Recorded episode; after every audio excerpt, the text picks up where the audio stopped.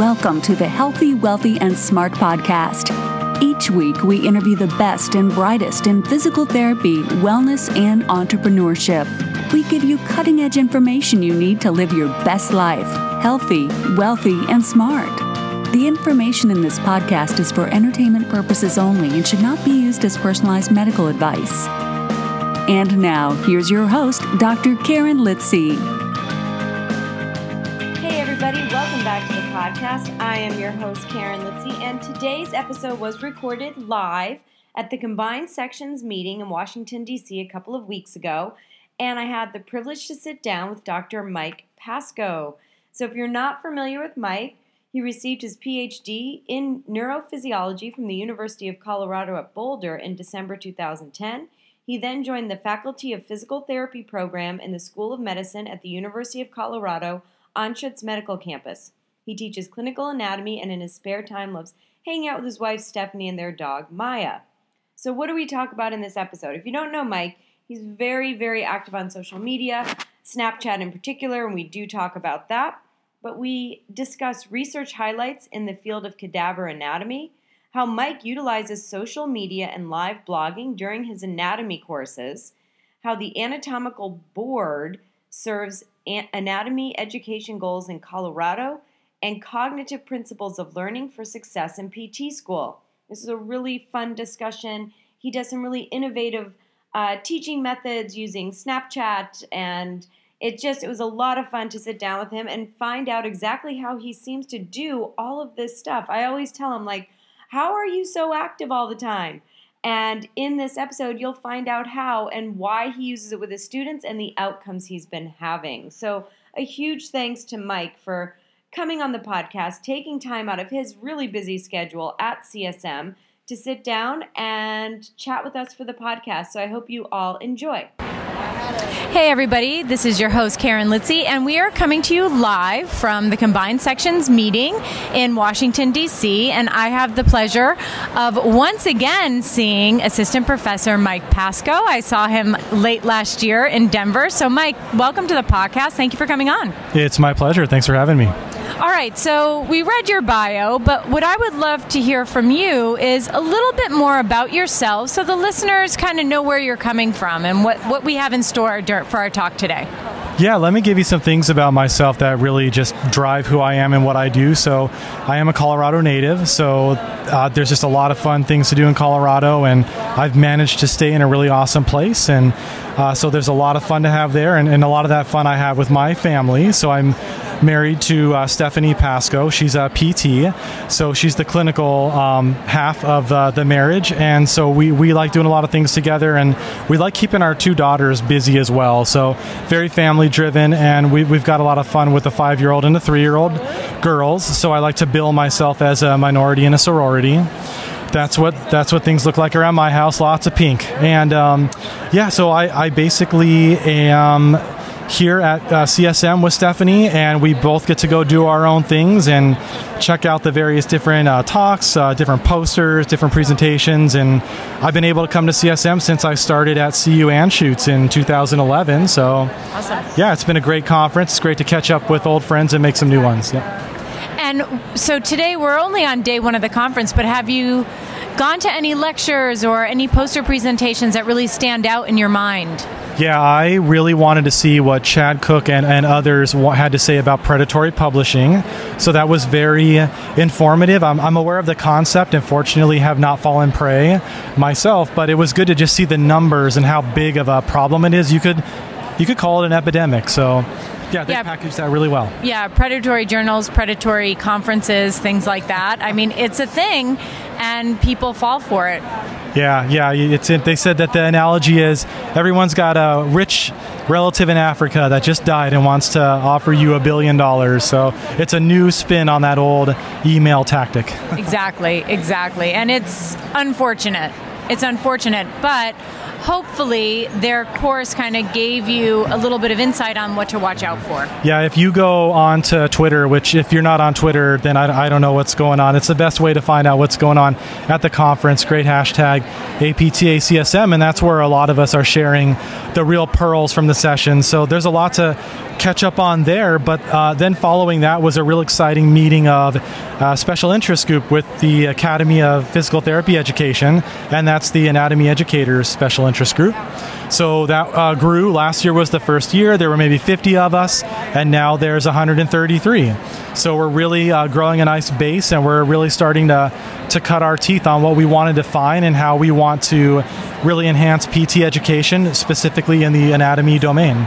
Great. So now let's talk about that. So let's talk about your teaching background and what you're doing over there at the University of Colorado Anschutz Medical Campus. Yeah, so about 80% of my time on campus in my role is as a teacher. So I'm really striving for excellence there. And basically, uh, I started in 2011. They hired me with very little teaching experience at the professional level, but I really had a passion for teaching undergraduate students when I was a graduate TA. So that's where I first fell in love with teaching anatomy. And then I got on board with CU PT and I teach PT anatomy. That's my main role. About 50% of my job is designing and delivering the content for the PT students, but I've also been able to extend into the physician assistant and uh, medical student anatomy courses. So that keeps me pretty busy. It's a lot of gross anatomy, it's lecture in the morning and then going into the lab in the afternoon and looking at the at the dissected donors. Ah, I remember those days. Good times. I'm telling you, it's the most memorable and favoriteest course of all PT students. I'm well, sure. I have to, uh, you know something, I it actually was my favorite course, and I firmly believe every human being should take gross anatomy because you should know what's going on in your body. Yep. You should know how the equipment operates, and there's some real good research out there. And you know, a lot of people can identify where the heart is, but you ask them where the liver is, and that's where we need a little bit of improvement. yeah, absolutely. So now, outside of teaching, what other things are you working on? Any kind of research? Absolutely. And, you know, what I've learned from all the excellent mentoring I've had in my role is that you should really uh, cover your bases and you should really uh, be optimized in what you're doing with your research as an educator. So, what you do is you do education scholarship. So, I walked away from bench research and neurophysiology, and, and now my laboratory is the classroom.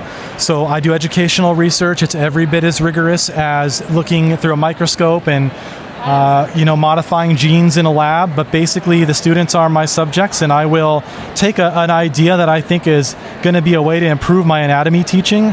I'll design a protocol, get my IRB approval, collect the data, uh, get some graduate students under my mentorship to, to help run through the project.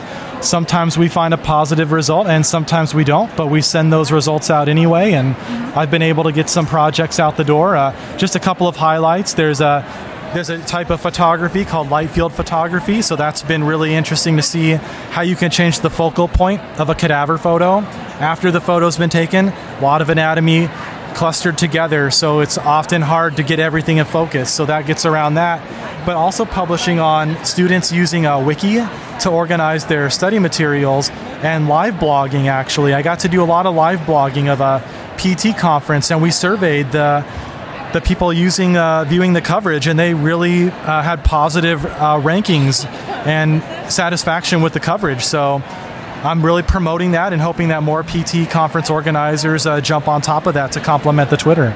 And so, how are you live blogging, and how is that different? I was going to ask, is that what kind of platform is that on? Yeah, we use a platform called Cover It Live. They're still out there. Uh, no conflict of interest, no disclosure, no relation. But basically, what you do with um, live blogging is you can really issue more of a transcript of what's going on. There's no character limits like Twitter. Twitter is usually more about the bite sized pieces, but uh, live blogging is much more of a script, and you can really capture a lot. You can integrate photos, and what's been really fun is to to capture the question and answer session part of the session. People really rated that as a really good feature of live blogging. And so you pretty much have to know how to type well to do that, though, Yeah, right? It's it's all about typing. so someone Yeah. like me it would like who has to look at Yeah. the keys at the same time because I never learned how to type. Yeah. that would be my that would be a problem. hunting and pecking is hard, but the, the bigger skill is contextualization and knowing your audience. And it was real good for me to, to learn about how to to interpret what a physical therapist was saying about uh, whiplash and uh, the anatomy of neck muscles and how that can be put together so that way a, a PT audience would benefit the most. So, yeah, that's a big skill as well.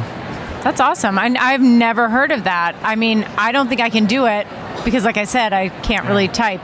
But I love the fact that it's long form, and so if I wanted to, if if I wanted to watch you do this, how do you? Yeah. How do you do that? Um, like as yeah. not not for you as a person blogging, but as the consumer. So we have to get a marketing campaign out there, and what we ended up doing was just uh, promoting the the link to the web page uh, through social media. Got so it. Okay. the- fortunately, uh, people are very aware that conferences come with their own hashtags, and people are having conversations around the conference leading up to the conference. So we took advantage of that, and we would just publish in, in advance. These are the sessions Mike is going to be covering. So come back this day at this time for the live coverage. The real beauty of this uh, platform too is you can play them back. Well, you don't play them back. You scroll through a timeline Yeah. and you get to look at the content that way. So it was really rewarding to know that you're helping people real time, but for the busy clinician that can't step out of treating patients at 2 p.m., they could come in and look at it later. Oh, that's really good. That's all- Sounds great. So, aside from being a little more innovative in your teaching and in academia and in, in education, which obviously is is a must these days, Sure. what else are you doing as your role at CU or your role as a as an educator? So another real cool role that I, I took over uh, about a year ago was it's an administrative role, but it's for the State Anatomical Board of Colorado. I serve as the secretary treasurer, and so I oversee the day-to-day operations of the Anatomical Board. And basically, this is still educational because what we do with the Anatomical Board, our big mission is to serve the educational um, goals of anatomy education in the state of Colorado. So think of every healthcare profession program PT, OT, MD, dental, uh, graduate programs. Whenever a program would like to use a donor for an educational resource, they approach us, they make a request. We take a look at how many donors we have available, and we're very fortunate in Colorado that we have a very large donor uh, pool, a large donor base and I help assign the donors. And so indirectly, I'm able to impact thousands of students a year with anatomy education simply by facilitating the use of cadaver dissection. That's awesome. It's been really cool. Very cool. I often wondered how that worked. Now I well, at least now I know how it works in in uh, Colorado. So you had mentioned earlier the use of social media. So if people are listening to this and they're not familiar with you, I obviously suggest following you on social media. But how has your use of social media impacted the way that you teach and the way that you hmm. sort of view education in physical therapy?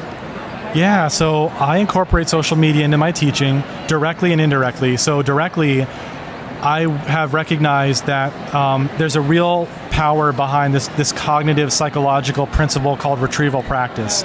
So, any way you can get your students to practice retrieving information without the learning materials in front of them, they're going to benefit. Studies have shown that for decades. So, how am I going to, aside from doing like the polling audience response system, how can I really get their attention? And I found what's really um, successful is to use social media, and people are doing Twitter, people are doing Instagram, but students really spend the most attention, pay the most attention to content on Snapchat. And if you're not familiar with Snapchat, the thing that makes it different, what sets it apart, is that the content disappears after 24 hours.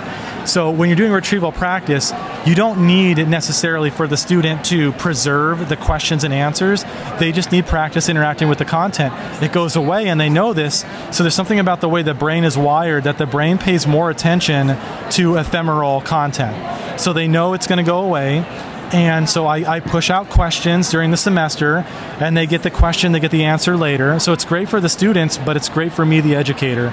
I found with Twitter and Instagram, it really took so much time to perfectly create the right content. But everybody on Snapchat understands that it's raw and it's unedited and it's uncurated. So as long as I put the correct information out there, it's quality enough. So it's very quick, it's very rapid, and every time the students find out that I run an anatomy related Snapchat account, they, they can't believe it. They, they're at first they're in disbelief, like what's going on. But once I convince them that this is a this is educationally based on sound pedagogy, they're on board, and then I'll have a break from it, and they'll bug me. We need more snaps, Pascoe. Uh, put some more content out there. So if you want to check out what I'm talking about, the the handle, the username on Snapchat is Anatomy Snap.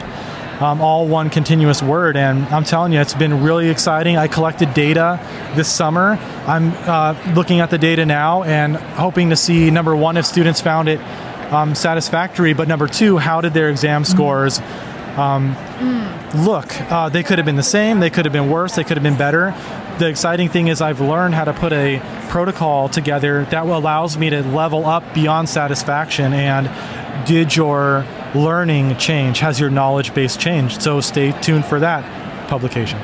Awesome. And now, can you give an example of some of your snaps. Yeah. So, yeah, give me a couple of examples so that people kind of get an idea of what you mean. Like, what do you mean you're putting stuff out for anatomy? Like just taking a picture of like a muscle or a dissected body? Yeah. So, uh, give me an example, but before you do well give me an example first then i have another question go ahead yeah no it's good to leverage leverage the the principles you you can get retrieval practice and you can also get um, leverage examples and um, just like real life examples. So you're at a table, you're going through the upper extremity anatomy, and you're between lectures, whatever you're doing as an educator, put your hand on the table and elevate your thumb and get the extensor pollicis longus tendon to pop up. Take a picture, add text, what tendon do you see here? Draw an arrow. Then you can take it further. Just keep building, keep elaborating. What's the line of inquiry that the student would go through? How would you go through this at the cadaver? What anatomical region does this tendon define? Anatomical snuff box. The next snap question is, and what structures, as a physical therapist, are you most interested in finding in the snuff box?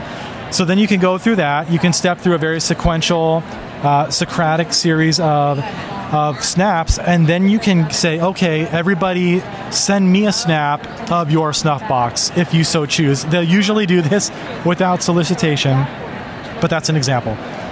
So. Uh, I think that's great, and it actually leads perfectly into my next question: Is are you creating a curriculum for your snaps, or is it just off the cuff?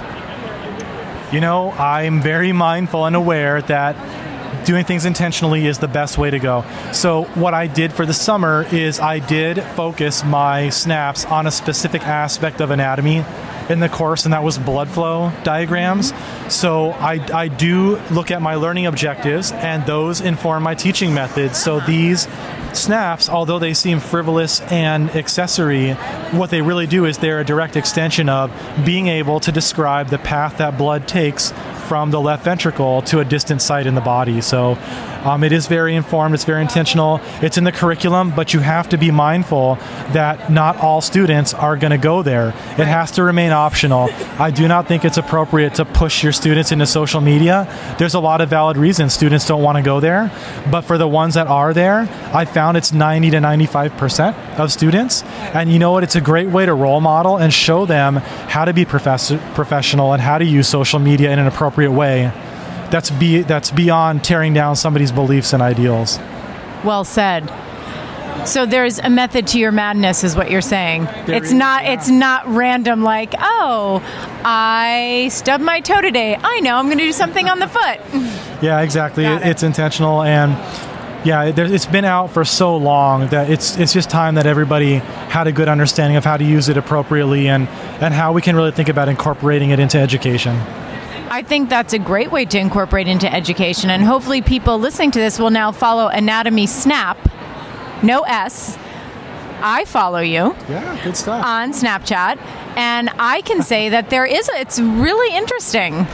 It's really interesting, even as a, a more quote unquote seasoned PT, because I feel like you can never have too much anatomy. It's Um, continuing education. Yeah. That's so great. Now, anything else that you're doing that's kind of outside of the box with your students, or um, or even without your students, as far as furthering your education? I think that Another thing to, to bring up here is how there's a real need for physical therapists that are anatomy instructors to understand what is need to know and what is nice to know. Mm. So that's my second area of work. The the first area is the technology integration, but I've really developed some nice um, ways to look at what do um, anatomists that teach physical therapy students need to teach their students. So um, I'm just looking at the data now, but I recently put out a survey to about uh, 200 people in the that are stakeholders for the CU physical therapy program. So we're talking faculty, clinical instructors, recent graduates, the two most recent classes. Do you, in your opinion, think that in your practice you need to name all 10 bronchopulmonary segments of the lung?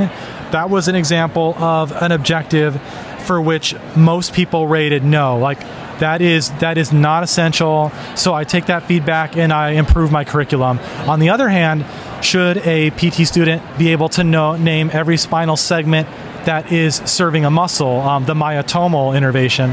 And most people, the majority, came back saying yes, that's need to know. So it's been really nice not being a PT to survey a wide base of people. The next step is going to be to survey uh, the, the community at large to kind of level up the methodology get a consensus document together, and then uh, present that uh, to, to, the educators in, in the PT community. Great. Well, it sounds to me like you're up to some really fun stuff, and I look forward to touching base again when you have a lot of this data together and and you're ready to present. So, is there anything that we didn't touch on? Well, gosh, let's see here. Anything else? I guess if you're really interested in body donation, it's oh, often yeah, it's yeah, oftenly yeah. confused with, oh, my driver's license has a heart with a Y inside of it. I'm gonna possibly be a donor in a cadaver lab, but that's organ donation and that's totally separate. You do need to opt into whole body donation. And I, I go through this concept in a six minute uh, TED talk.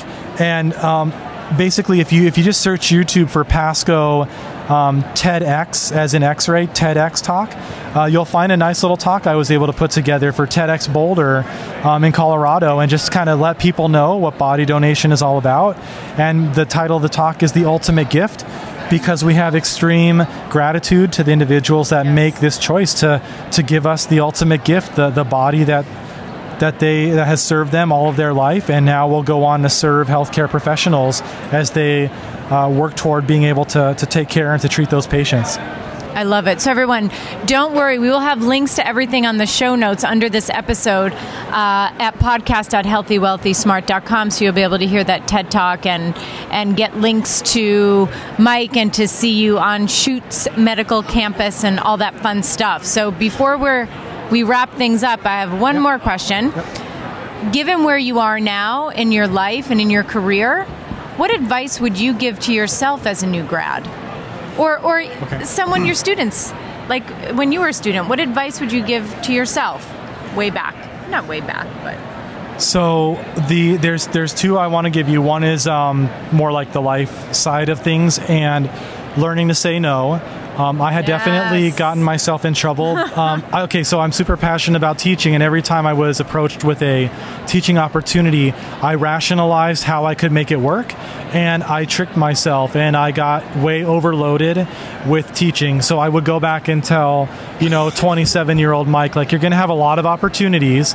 Uh, but there's a there's a tactful way to say no, and even though that time may not be the right time, things cycle back around. You'll get another pass at it if it was meant to be. And then the other um, more practical for those of you that are PT students, those of you that are looking at getting into PT school, you have to look at your study techniques. So I've totally revolutionized the way I do office hours. When students come in and they've had a bad performance on an anatomy exam and they say, I don't understand, I studied so much. I blow a whistle and I throw a yellow flag on the ground and I say, hold up. The penalty on the field is quantity does not equal good learning. So you have to look at these um, psycholo- cognitive psychological principles of learning and what got you through in undergrad will not get you through in PT school. The volume is too much. So, in the show notes, I'll give you a link to a really excellent website that summarizes these key principles of learning. And you've got to look at your study habits and you've got to be prepared to change them. Otherwise, you're in for a really uh, painful and arduous um, path through your physical therapy curriculum um, and other c- programs that you might be pursuing. Amazing advice. Thank you so much. What's the name of the website? So the, the yeah the name of the website is uh, Learning Scientist, and I believe if you just Google Learning Scientist, uh, yeah you're gonna you're gonna find a website that has principles of effective learning. Thank you so much for sharing that. And I'm sure the students and uh, myself will greatly benefit from that. So thank you. And now, where can people find you on Twitter? We know where they can find you on Snapchat. How about Twitter? Yeah, go ahead and look uh, for me at M Pascoe, and M Pascoe is P A S C O E. Don't forget the E. But you know what? If you're looking at the hashtag for the conference, I'm tweeting up a storm here, so uh, that would be a good place to catch some of my contributions and go from there. Awesome. Well, Mike, thank you so much for taking a time out at CSM where we everybody's busy. I get it. We're all busy. So I really appreciate you for taking the time out, coming on the podcast and sharing all this great info. So thank you so much. Yeah, my privilege, and thanks to you, Karen, for getting everyone together and being a, a vessel for getting this information out. Thank you very much. And to all the listeners, have a great couple of days and stay healthy, wealthy, and smart. Thank you for listening, and please subscribe to the podcast at podcast.healthywealthysmart.com. And don't forget to follow us on social media.